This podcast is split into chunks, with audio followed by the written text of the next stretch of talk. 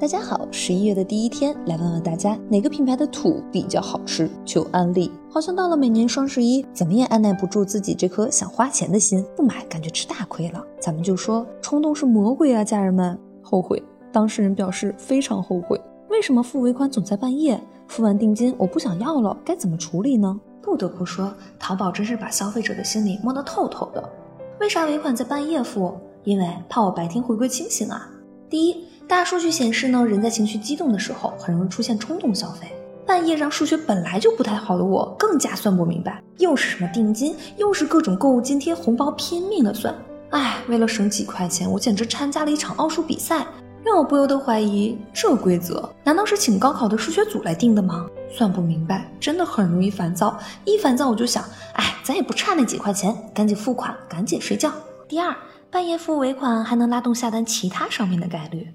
本来早早躺在床上的我，等着付尾款，又被迫熬夜。熬夜干啥？接着逛淘宝。这一逛啊，哎，这个口红色号我没有，必须搭配一个新买的大衣，又 A 又飒。哎呀，新买的那个大衣搭配烟筒靴超好看，今年很流行，我必须来一双。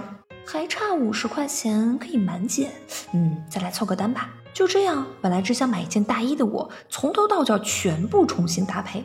经历了昨夜的混战，一大早我买早饭的时候，看着卡里两位数的余额，开始懊悔。冷静想想，我买那么多东西也不是非买不可，还是退了吧，毕竟吃饭要紧。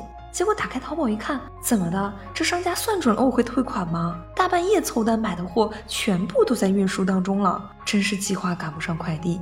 那尾款人付完定金还有后悔的机会吗？这个问题啊，尾款人赶紧支棱起来，这个常识你必须知道。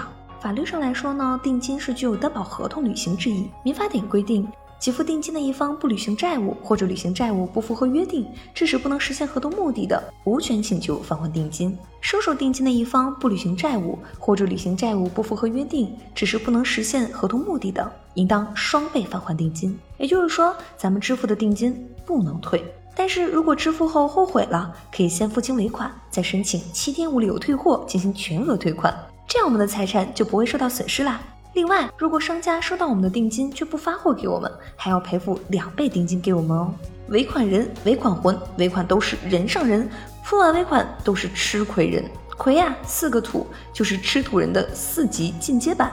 距离十一月发工资还有九天，关注我，未来九天随机分享吃土妙招。尾款人，我们不孤单，不抛弃，不放弃，让我们一起共度难关。